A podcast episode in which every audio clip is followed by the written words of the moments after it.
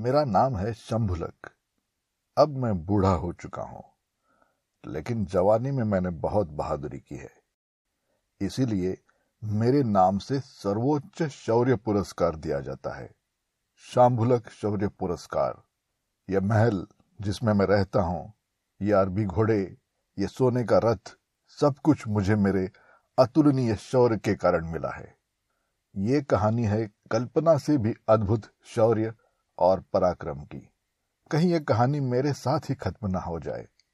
इसीलिए बता रहा हूँ। ध्यान से सुनना। तो मैं और जाम्बुक दोनों अपने सम्राट मित्रसेन के जासूस थे। सम्राट मित्रसेन ने हमें दूसरे पड़ोसी सम्राट शत्रुसेन की जासूसी करने का काम सौंपा था। हम दोनों शत्रुसेन की सेना में शामिल होकर बड़े ईमानदारी से हर एक खबर अपने सम्राट तक पहुँचाने लगे। जाबुक अनपढ़ था, इसलिए मैं ही खुफिया संदेश लिखकर अपने सम्राट को भेजता था। हर एक संदेश पर नीचे मेरा खुफिया नाम लिखना मैं नहीं भूलता। मेरे हर एक संदेश पर सम्राट मंद हास्य करते और खुश होते थे।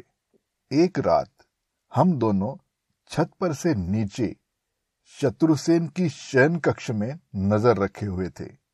शत्रुसेन मदिरा प्राशन करते करते महारानी मंडुकी के पीछे पीछे चल रहे थे। मंडुके ने शत्रुसेन की मूछे हल्के से खींची कि शत्रुसेन खुश होकर अचानक ज़ोर से बोल पड़ा। मैं जल्दी ही मित्रसेन को मारकर उसका राज्य अपने कब्जे में लूँगा। ही ही ही ही। हाँ वो हंसा। ऐसे ही ही ही ही ही। शायद इस बार उसके मुँह से शराब की बदबू कुछ ज़्यादा ही आ रही थी। महारानी मंडुकी ने एक धक्का मारकर सम्राट शत्रुसेन को दूर धकेला तो सम्राट अपने टांगे ऊपर करके पीठ के बल नीचे गालीचे पर गिरे। उनकी तरफ़ जरा भी ध्यान न देती हुई महारानी मंडुकी शयन गृह में रखे एक आसन पे बैठ गई। सम्राट गिरे थे, वैसे ही लेटे लेटे खर्राटे लेने लगे। कायर कही का एक छिपकली सर पे गिरी थी तो दो तीन दिन भयकंपित होकर काँप रहा था और बातें देखो साले की। ये बोलकर मंडुकी ने हुक्के का एक गहरा कश लगाया। महारानी की मुँह से ये सुनकर जम्बुक ज़ोर से हंसने लगा। नीचे बैठी महारानी ने चौंक कर ऊपर देखा तो उसे छत के छेद से झांकते हम दोनों के चेहरे नज़र आए। वो ज़ोर से चिल्लाई। हम दोनों हड़बड़ी में नीचे उतरे और बाहरी दीवार की तरफ़ भागे। रास्ते में चार सैनिक खड़े थे। उन्हें देखकर हम धीरे से चलने लगे। इतने में महारानी दूसरी बार चिल्लाई। सैनिकों ने हमारी तरफ़ देखा, फिर एक दूसरे की तरफ़ देखा और जोरों से हंसने लगे। लगता है कि आज पिटने की बारी महारानी की है। कल तो सम्राट झाड़ू से पिटे थे। ऐसे ही चिल्ला रहे थे। हम दोनों भी ज़ोर से हंसे और बाहर निकल गए। कोई सूद लेने नहीं आया तो महारानी स्वयं चीखती, चिल्लाती, गालियाँ देती, बाहर आ गई। सैनिकों को मामला समझने में थोड़ी देरी लगी। तब तक हम अपने घोड़े पे बैठकर महल के बाहर निकल गए। मैंने मुड़कर पीछे देखा तो सम्राट का विश्वसनीय सेवक तथा उत्तराधिकारी, वीरसेन हमारा पीछा कर रहा है। जाम्बुक हमेशा की तरह अपना घोड़ा छोड़कर किसी और का घोड़ा लेकर निकला था। संयोगवश जम्बुक जिस घोड़े पे बैठा था, वो एकदम अच्छा था। मेरा घोड़ा इतना अच्छा नहीं था, थोड़ा कमज़ोर था। जैसे ही हम जंगल के बाहरी किनारे पहुँचे, मेरा घोड़ा एक पत्थर से टकराकर गिर गया। मेरे नाक मुँह में धूल मिट्टी गई। मैंने धूल झाड़ते नज़रें उठाई और देखा कि वीरसेन घोड़े पे सवार, बिल्कुल मेरे पास खड़ा है। उसने तलवार निकाली और बोला, गद्दार, तेरा सर काटकर मैं सम्राट के चरणों में पेश करूँगा। इसके पहले कि उसकी बात हकीकत बन जाए, मेरा घोड़ा उठकर खड़ा हुआ। अंधेरे में मेरा काला घोड़ा वीरसेन ने देखा ही नहीं था। अचानक जब मेरा घोड़ा उठा तो वीरसेन का घोड़ा चौंक गया और अपने दो पैरों पे खड़ा हुआ। घोड़े की इस हरकत के लिए वो बिल्कुल तैयार नहीं था। वो जो घोड़े पर से गिरा तो सीधा जिस पत्थर को टकरा के मेरा घोड़ा गिर गया था, उस पत्थर पे आके गिरा। खट से आवाज़ आई। वीर सेन ने एक बार गर्दन उठाकर मेरी तरफ़ देखा और लुढ़क गया। मैं फुर्ती से उठा और जाकर उसकी छाती पे बैठा ही था कि जाम्बुक जो आगे निकल गया था, वो मुझे देखने लौट आया। जाम्बुक आश्चर्य से मुँह खोले मेरी तरफ़ ही देख रहा था। मुझे यह भांपने में एक पल भी नहीं लगा कि वो क्या सोच रहा है।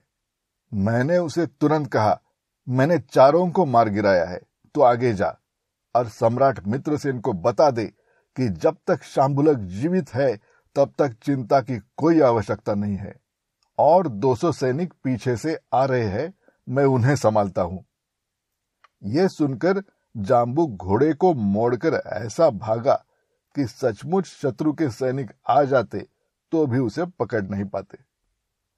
जाम्बुक के जाने के बाद मैंने मेरे घोड़े को चूमा और उसे छोड़ दिया। फिर आराम से चलते चलते मैं अपने राज्य की ओर निकला। रात होती तो एक बड़े से पेड़ की शाखा देखकर सो जाता और दिन में आराम से इधर उधर टहलता, चलता था।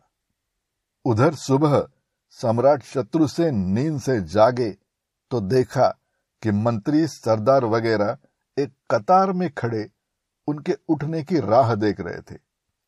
सम्राट ने इशारा किया और मुख्यमंत्री बोलने लगे। महामहिम सम्राट शत्रुसेन की जय हो। कल रात अपने राज्य की सीमा पर मित्रसेन की सेना ने जोरदार हमला किया। लगभग दो लाख सैनिक थे।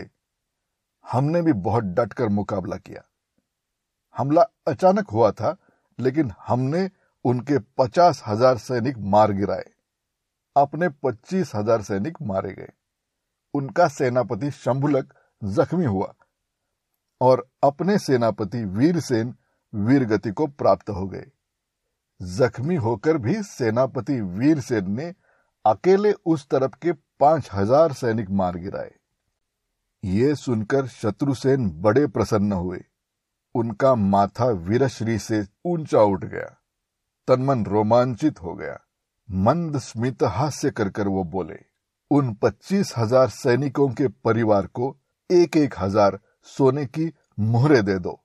ये सुनकर मुख्यमंत्री और मंत्रियों ने संतुष्टि से एक दूसरे की तरफ़ देखा। सम्राट आगे बोलने लगे, सारे राज्य में आज का दिन हर साल दिग्विजय दिन के नाम से जाना जाएगा। सारे राज्य में मिठाइयाँ बांट दो, सारे तरफ़ अपने झंडे लगा दो और एक बड़ा जुलूस निकालो। आज का दिन सब लोग उत्सव की तरह मनाएँगे। शाही भोजन की तैयारी की जाए। इस घोषणा के बाद सारे राज्य में खुशी की लहर सी दौड़ गई। अपने सैन्य के प्रति जनता का आदर शतगुणित हो गया। लोग समूह बनाकर राष्ट्रगीत गाने लगे। कुछ इसी तरह की वार्ता हमारे राज्य में भी पहुँची। बस आंकड़े बदल गए थे। हमारी खबर के मुताबिक उनके पचास हज़ार सैनिक मरे थे और हमारे पच्चीस हज़ार। खुफिया खबरों के मुताबिक मैंने उनके सेनापति वीरसेन को आमने सामने तलवार युद्ध में मार गिराया था और उसके साथ दस हज़ार शत्रु सैनिकों को भी मार गिराया था। इसके कई सारे इस और उस तरफ़ के सैनिक साक्ष्य थे। जब मैं तीन दिन के बाद अपने राज्य की सीमा पर पहुँचा तो मैंने देखा कि सारा राज्य मुझे देखने सीमा पर इकट्ठा हुआ है। तोपों की सलामी से मेरा स्वागत किया गया। हाथी पर बिठाकर, जुलूस निकालकर, बड़े सम्मान से मुझे नगर में ले गए। सारे तरफ़ खुशी का माहौल छा गया। मिठाइयाँ बट रही थी। लोग राष्ट्रगान गा रहे थे। ये हमारा दिग्विजय दिन बन गया। पास बैठे शंबुल के पाँच साल के पोते को, दादाजी क्या बड़बड़ा रहे हैं, समझ में नहीं आ रहा था। लेकिन उसे पता था उसके दादाजी बहुत बहादुर है। अपने जवानी में दादाजी हाथी को एक ही मुक्के में मार गिराते थे और अपनी पीठ पर तोप बांधकर रस्सी से शत्रु के किले पर चढ़कर हमला किया करते थे। वो निचेत पड़े अपने दादाजी की ओर गर्व से देखता रहा। श्रोताओं, अगर कहानी अच्छी लगी हो तो सब्सक्राइब ज़रूर कीजिए। सन की बात।